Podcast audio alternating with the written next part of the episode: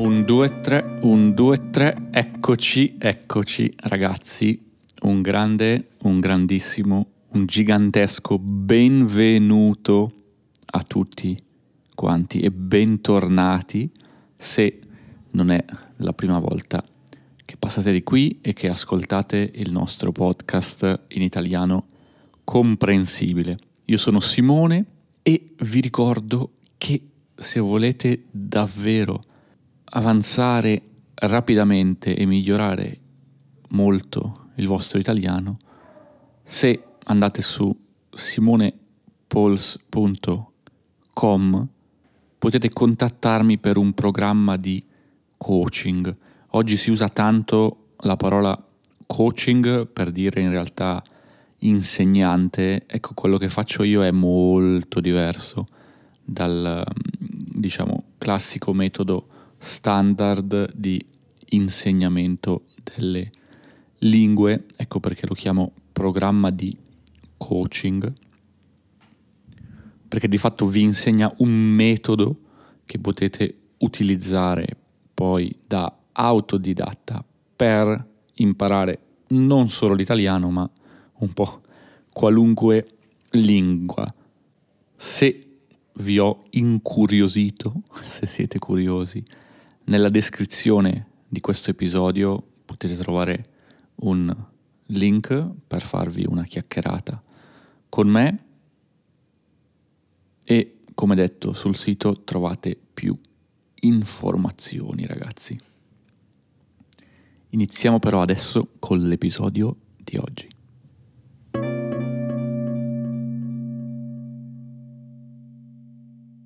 Allora, allora, allora ragazzi, io sto registrando questo episodio dalla Cambogia, dalla capitale della Cambogia, Phnom Penh, che non sono sicurissimo in realtà se davvero si pronuncia in questo modo. Sono arrivato da qualche giorno e tra qualche giorno, quindi molto presto, andrò a collaborare con una scuola locale in un uh, villaggio, quindi fuori dalla capitale a circa 4 ore di macchina dalla capitale, dove andrò a insegnare inglese ai bambini cambogiani, ragazzi, in una scuola, che è di fatto una scuola che aiuta appunto questi bambini che non avrebbero altrimenti l'opportunità di imparare l'inglese che poi gli serve ovviamente per fare l'università e per parlare con il resto del mondo, per trovare migliori opportunità di lavoro. Ma questa è un'altra storia, ragazzi. Ve lo, ve lo racconterò beh, una volta che ho eh, insegnato nella scuola, perché adesso posso solo dirvi, beh, tra qualche giorno insegnerò in questa scuola, ma non posso dirvi più di tanto perché mm, non ho ancora insegnato. In Nepal è stato splendido. Per chi di voi ha ascoltato l'episodio in cui parlavo della mia esperienza come insegnante in Nepal e lo rifacciamo in Cambogia, ragazzi. Quindi non perdetevi i prossimi episodi perché saranno, spero, interessanti. Di che cosa volevo parlarvi però oggi. Oggi volevo parlarvi di un libro che si chiama Il Profeta. L'autore si chiama Khalil Gibran, che è stato un autore libanese americano, mi dice Wikipedia, ma anche e soprattutto un poeta e mh, mm, a lui piaceva moltissimo disegnare, in realtà infatti nel libro ci sono diversi disegni che, che ha fatto lui stesso. Quindi Gibran è di fatto nato in Libano, ma è emigrato quando era ancora piccolino negli Stati Uniti, dove poi ha studiato, è cresciuto e ha scritto le sue opere. Pensate che questo libro è del 1923, ragazzi, quindi ha 100 anni ed è stato tradotto in più di 100 lingue, ragazzi, cioè sono tantissimi, non so quanti libri onestamente siano stati tradotti in tutte queste lingue, sono davvero tante. Come sono arrivato in possesso di questo libro? Perché io onestamente non conoscevo l'autore, non so adesso se sono io che sono ignorante o se in Italia è meno conosciuto, che immagino che negli Stati Uniti sia molto conosciuto perché appunto ha vissuto negli Stati Uniti. Io ho trovato questo libro in India, ero a Dharamshala e ovviamente io quando vedo un, un negozio di libri devo per forza entrare e me ne vado sempre con due, tre, quattro libri nuovi da leggere e ero con un'amica e lei mi fa, ha visto che io ho preso in mano questo libro perché eh, la, la, copertina mi sembrava interessante e mi fa, ah, il profeta, questo libro è mm, un libro che uno deve leggere, no? Lei, lei mi ha detto. E quindi gli ho detto, ah sì, devo leggerlo. E lei mi fa, sì, sì, eh, è, un, è un gran bel libro, è molto bello. E quindi me lo sono comprato, no? ho comprato la versione in inglese, sembra molto nuova, recente, appena stampata, quindi non so se hanno fatto una versione speciale magari per i 100 anni della pubblicazione del libro, perché effettivamente siamo nel 2023. Lo sto sfogliando, ma non trovo nessuna informazione a riguardo, non è così importante, adesso non è così fondamentale. Ho scelto alcuni passaggi di questo libro, alcune frasi, ecco, è la storia appunto di questo profeta di fatto che al lasciare una, una città dove era rimasto per un po' di tempo, potremmo dire così, Ecco, lui se ne sta andando, sta prendendo la barca e allora eh, le persone in questa città chiedono al profeta, parlaci di... E ogni capitolo è un argomento diverso, parlaci di amore, parlaci di mh, mm, bambini, parlaci di dare, di mangiare, parlaci del lavoro, della casa, dei vestiti, eccetera, eccetera. No? E io ho scelto alcune alcuni passaggi, ad esempio ho scelto un passaggio che mi è piaciuto moltissimo nel capitolo che parla dei figli, no?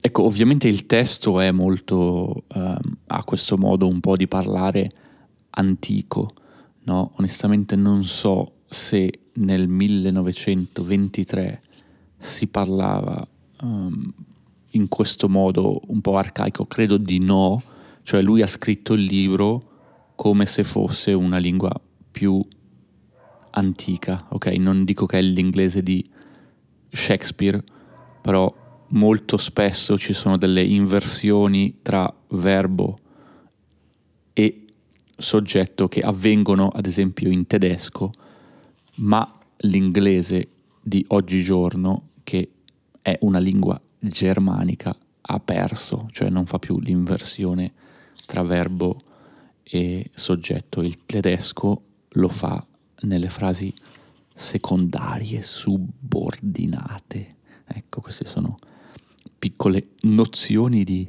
grammatica che vi butto lì. Che vi butto lì significa che, ecco, metto in qualche modo uh, sul tavolo di cui vi parlo, che vi accenno, ma che non andiamo ad approfondire troppo. Ecco, questa frase sui bambini io la traduco in tempo reale perché la leggo in inglese e però ve la racconto in italiano. Lui dice i tuoi figli in realtà eh, non sono i tuoi figli, no? Dice sono i figli e le figlie della vita che vuole andare avanti. Vengono al mondo grazie a te, ma non da te e anche se sono con te non ti appartengono, no? E questo, e questo è molto interessante secondo me e poi continua. Puoi dargli amore ma non puoi dargli i tuoi pensieri perché loro, i tuoi figli, le tue figlie, hanno i loro pensieri. Puoi ospitare i loro corpi ma non le loro anime perché le loro anime avranno a che fare con il futuro, vagheranno, gireranno, si troveranno in quella che è la casa del futuro, che tu non puoi visitare neanche nei tuoi sogni. Puoi cercare di essere come loro, ma non cercare di piacergli, no? Il ruolo, in effetti, di una madre di un padre non deve essere quello di piacere in qualche modo ai propri figli, no? ma di, di educarli, di prepararli al, al futuro, no? secondo me perlomeno, poi non ho figli, quindi questo è, è, quello che penso e mi piace molto il modo in cui questo libro approccia questo, questo tema. E poi dice, voi, inteso i genitori, siete gli archi che scagliano i propri figli di fatto nel futuro. I propri figli sono le frecce, quindi il genitore è l'arco e se mettiamo una freccia nell'arco, pum, no? L'arco dà il via alla freccia, la manda, però poi dove va la freccia mm, non dipende solo dall'arco, no? Dipenderà anche da, da come è fatta la, la freccia in sé, dipenderà dal vento, dipenderà dalla tempesta, dipende da tante altre cose, no? Quindi il, il grado di, di, influenza, quello che i genitori, diciamo, possono influenzare i propri figli è, è, è limitato, no? È l'arco e il figlio è la freccia, è una, è una splendida metafora secondo me, quindi questo dal capitolo sui sui figli c'era un'altra frase molto carina sul dare, no? Dare agli altri, dare alle altre persone. E lui dice, dai molto poco quando dai le tue, i tuoi possedimenti, no? Quindi ciò che possiedi.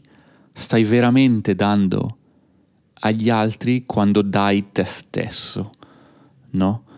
Quindi quando diamo il nostro tempo, le nostre capacità, la nostra persona alle altre persone, al prossimo, allora davvero stiamo dando, no? Perché dare noi stessi, dare il nostro tempo agli altri, e questo sì che è un vero, è un vero regalo, no? E stiamo davvero dando in questo modo, non semplicemente magari dando qualcosa che possediamo, che Mm, non vuol dire che sia sbagliato, anzi mm, molto spesso comunque aiuta, ma è un livello più, più alto, potremmo dire, di, di dare nel momento in cui diamo noi stessi, diamo il nostro tempo, le nostre capacità. Poi dice, abbiamo la tendenza a dare e quando diamo a qualcuno pensiamo a io do qualcosa solo a chi se lo merita, no?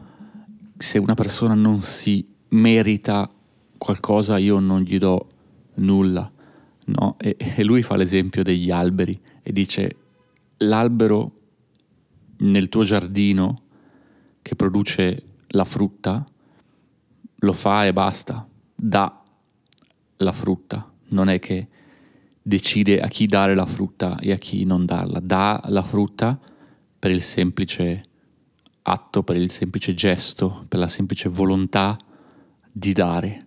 Non decide, ah, tu sì, sei degno di ricevere il mio aiuto e tu no. Questo è un pensiero interessante, no? Perché spesso appunto pensiamo, va bene, io voglio dare, aiutare gli altri, però mh, mm, questa persona la aiuto, questa persona mh, mm, non la aiuto. E qua lui dice, mm, se, se dobbiamo essere come degli alberi che danno frutta, allora la diamo a tutti, no? È interessante questo punto di vista. C'è un capitolo sul lavoro, invece, molto interessante perché cioè, il lavoro è qualcosa che con cui tutti abbiamo a che fare per tanto tempo, sia a livello di giornata, perché tante ore della nostra giornata, delle nostre giornate sono dedicate al lavoro, che per tanti anni no? della nostra vita. E dice, ma ci lamentiamo spesso che il lavoro non ci piace o che sia una maledizione, no? o che sia qualcosa di male. Una maledizione significa, eh, non so, eh, se una persona, un mago, ti dice tu domani tutto ti andrà male, cadrai in un pozzo, ti romperai tutte le gambe. Ok, ecco, questa è una maledizione. E, e dice malediciamo il lavoro, cioè non ci piace il, il lavoro, ma lui dice in realtà quando lavoriamo stiamo entrando a far parte di quello che è un po' il nostro piano nel mondo, facciamo la nostra piccola parte per rendere il mondo un posto migliore, potremmo parafrasarlo in questo modo. E però lui dice dobbiamo lavorare con amore. Che cosa significa lavorare con amore. Significa che ovviamente ehm, lui parla di lavori del 1923, no? Quindi dice significa cucire, no? Cucire è quel lavoro che si fa quando appunto io ho una maglietta, la nonna faceva la maglietta a mano e cuciva, no? cucire a mano è l'atto appunto di prendere della stoffa, il materiale e fare ad esempio una maglietta, un maglione, eccetera. No? E dice lavorare con amore significa cucire una maglietta come se fosse la maglietta che indossa tuo figlio o una persona amata. Lavorare con amore significa costruire una casa con affetto come se fosse la casa in cui vive la tua famiglia. Lavorare con amore significa piantare i semi, no? I semi sono quelli ragazzi da cui crescono le piante, no? Io prendo un seme, se mangio una mela, mangio una mela, nella mela ci sono i semi. Ecco, i semi se io li pianto nella terra, cresce l'albero di mele, no? Dice lavorare con amore significa piantare i semi come se chi mangiasse la frutta fosse di nuovo una persona da te amata, tuo figlio, e tua moglie, tuo marito. E da questa definizione dice il lavoro è amore che viene reso visibile. Se prepariamo il pane con poca voglia e non abbiamo voglia di farlo, ecco questo pane sarà amaro nella bocca di chi lo mangia.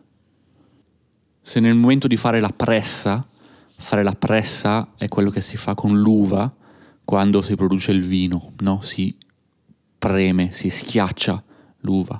Se nel momento di fare la pressa lo facciamo con poco amore, con poca voglia, il vino, lui dice, non sarà buono ma sarà veleno.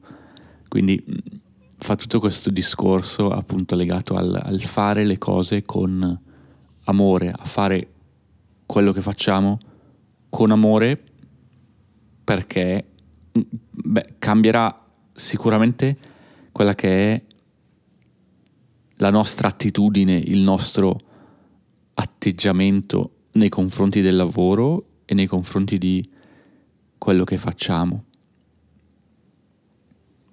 E penso che sia chiaro che nel 1923, così come anche nel 2023, se tutti facciamo qualcosa mettendoci gioia, mettendoci amore,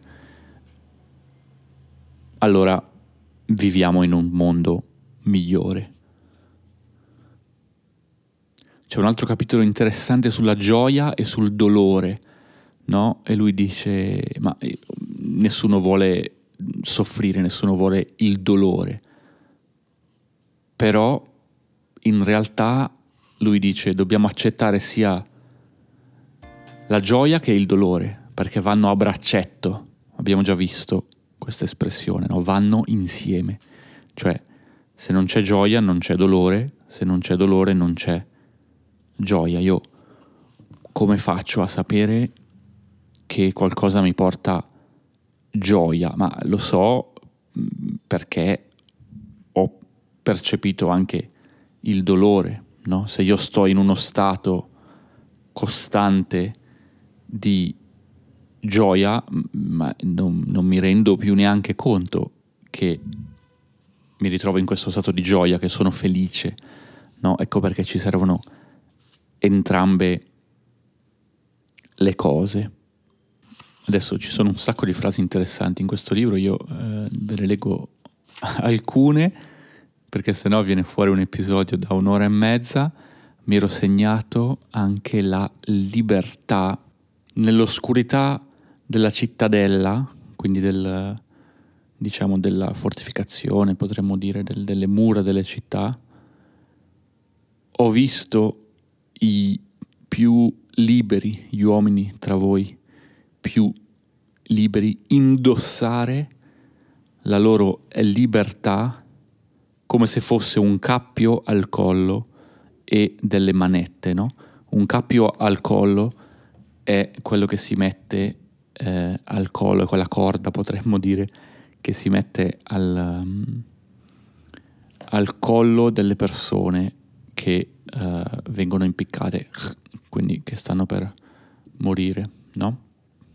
In realtà più che cappio al collo potremmo tra- tradurlo come gioco. Mm, il gioco è quello che si mette al collo di una vacca, una mucca, no? Un, più che una mucca spesso un bue, no? Il bue è il maschio della mucca e se il bue deve tirare un carro, un carretto con le ruote, ha il gioco, gli si mette al collo il gioco, ok? Ecco, quindi dice indossate la libertà come, come se fosse appunto un gioco e, e delle manette. Le manette sono quelle che la polizia mette alle mani dei criminali, no? In modo che non possano muovere le mani, gli mettono le manette. Quindi mm, è una frase forte, dice indossate la vostra libertà in questo modo perché in realtà possiamo davvero essere liberi quando in realtà smettiamo di ricercare la libertà. Perché lui dice, nel momento in cui stiamo costantemente ricercando la libertà e vogliamo la libertà e vogliamo essere liberi, ecco che non siamo liberi, perché c'è questa sensazione dentro di noi di costante ricerca, ricerca della libertà e non siamo mm, contenti, non siamo soddisfatti con quello che abbiamo, non siamo di fatto liberi nel momento in cui stiamo costantemente cercando la libertà. È una definizione interessante, quindi di fatto, secondo l'autore, noi siamo liberi nel momento in cui non stiamo cercando la libertà. Questo però indipendentemente dalla nostra condizione, no? potrebbe essere che siamo in una prigione, rinchiusi, ma non stiamo cercando la libertà e allora siamo liberi. Potrebbe essere che siamo in un palazzo splendido e, e non ci basta, e vogliamo un altro palazzo splendido e, e ci sembra piccolo il palazzo splendido in cui viviamo e allora non siamo liberi. In questo caso, molto interessante questa definizione. C'è un capitolo invece ragazzi che parla di amicizia.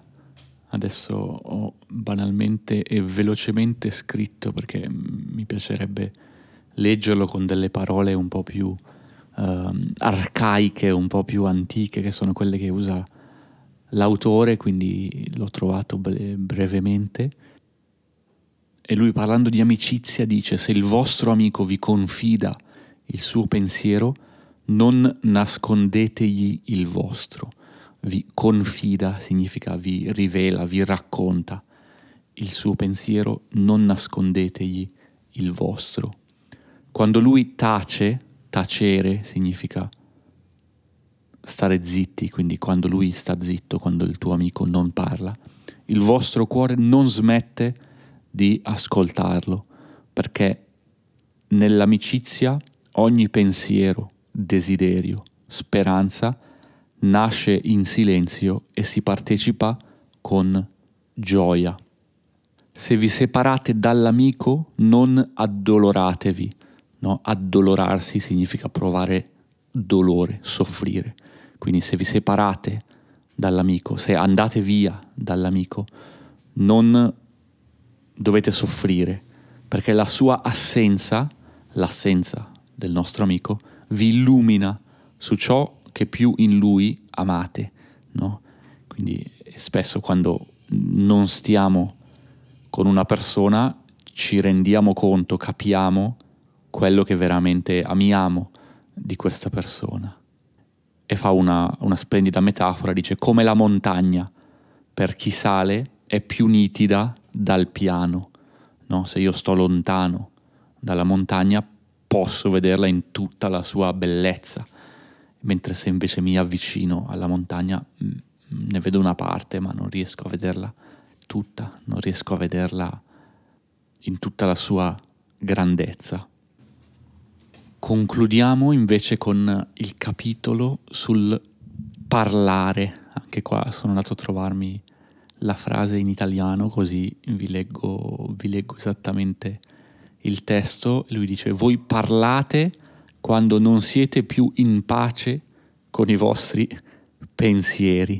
No? Questa frase è forte perché anche qua lui dice: Ok, se siamo in pace con i nostri pensieri, spesso non abbiamo bisogno di parlare, ma se invece non siamo in pace, allora parliamo per coprirli in qualche modo.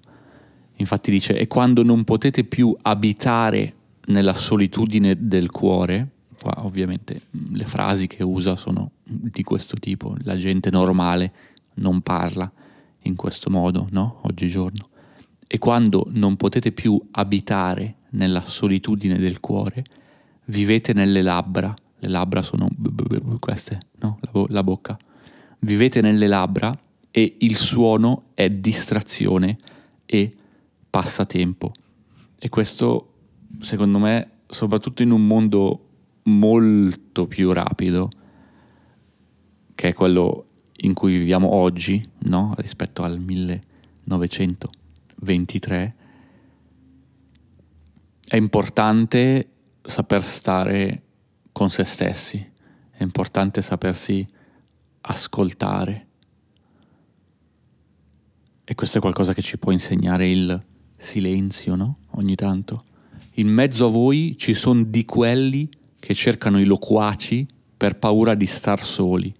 Ci sono di quelli. È una frase un po' arcaica, significa ci sono quelle persone, ci sono quelli in mezzo a voi, tra di voi ci sono persone che cercano i loquaci. Una persona loquace è una persona che parla tanto, è una persona a cui piace molto parlare, che parla, parla, parla, parla, parla, parla, parla, parla, parla.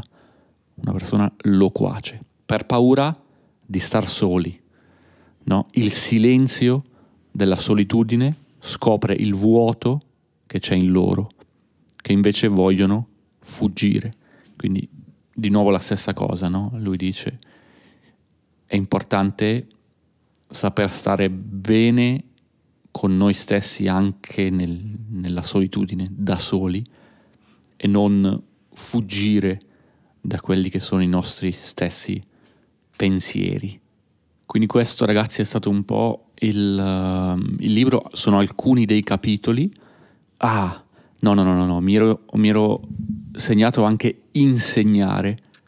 C'era un capitolo sull'insegnamento che secondo me è molto bello. E lui dice, il profeta, sempre parlando, nessun uomo, quindi nessuno, può rivelarvi nulla se non quello che già sonnecchia nell'alba della vostra conoscenza. Adesso magari in parole un po' più semplici, sonnecchiare significa mm, dormire un po'. Nell'alba, l'alba è la mattina presto, quando il sole up, compare, appare in cielo, ecco questa è l'alba, della vostra conoscenza, quindi di quello che voi già sapete. No? Quindi dice nessuno può insegnarvi mm, nulla, niente, se non quello che già in qualche modo si trova nella vostra conoscenza, no? Il maestro che cammina all'ombra del Tempio tra i suoi discepoli non offre il suo sapere, ma piuttosto la sua fede e il suo amore. Quindi va avanti così e praticamente sta dicendo che un insegnante non può insegnarci nulla, nel senso che non può prendere la nostra testa e mettere dentro dei concetti nella nostra testa, può mostrarci la via, no? può mostrarci il cammino. Lui fa l'esempio dell'astronomo, dice l'astronomo può dirvi ciò che sa sullo spazio, sul cosmo, no? sull'universo, ma non può dar, darvi la sua conoscenza, no? ti può spiegare, ti può mostrare, poi sei tu che devi imparare studiare, applicare.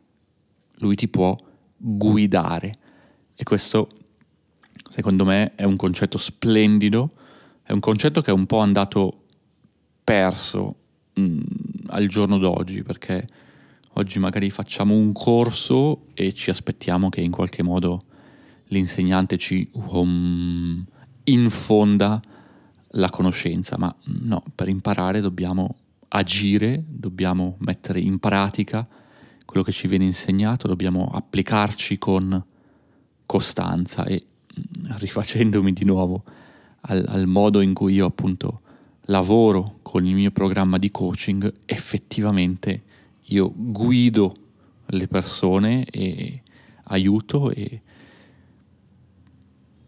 condivido quella che è la mia conoscenza, la mia esperienza, ma mm, non posso eh, mettere nella testa delle persone una lingua, due lingue, tre lingue, no? Mostro in qualche modo il, il cammino, il percorso e lo faccio, spero, con eh, amore e con tanta passione perché le lingue mi piacciono un sacco, ma questo già lo sapete ragazzi. Per oggi dalla Cambogia è tutto, è venuto fuori un episodio molto interessante, forse non semplicissimo, ascoltatelo ancora una volta se non è chiaro. Vi ringrazio con tutto il cuore, ragazzi, e vi mando un abbraccio dalla Cambogia a tutto il mondo. Ciao ragazzi, ciao, statemi bene.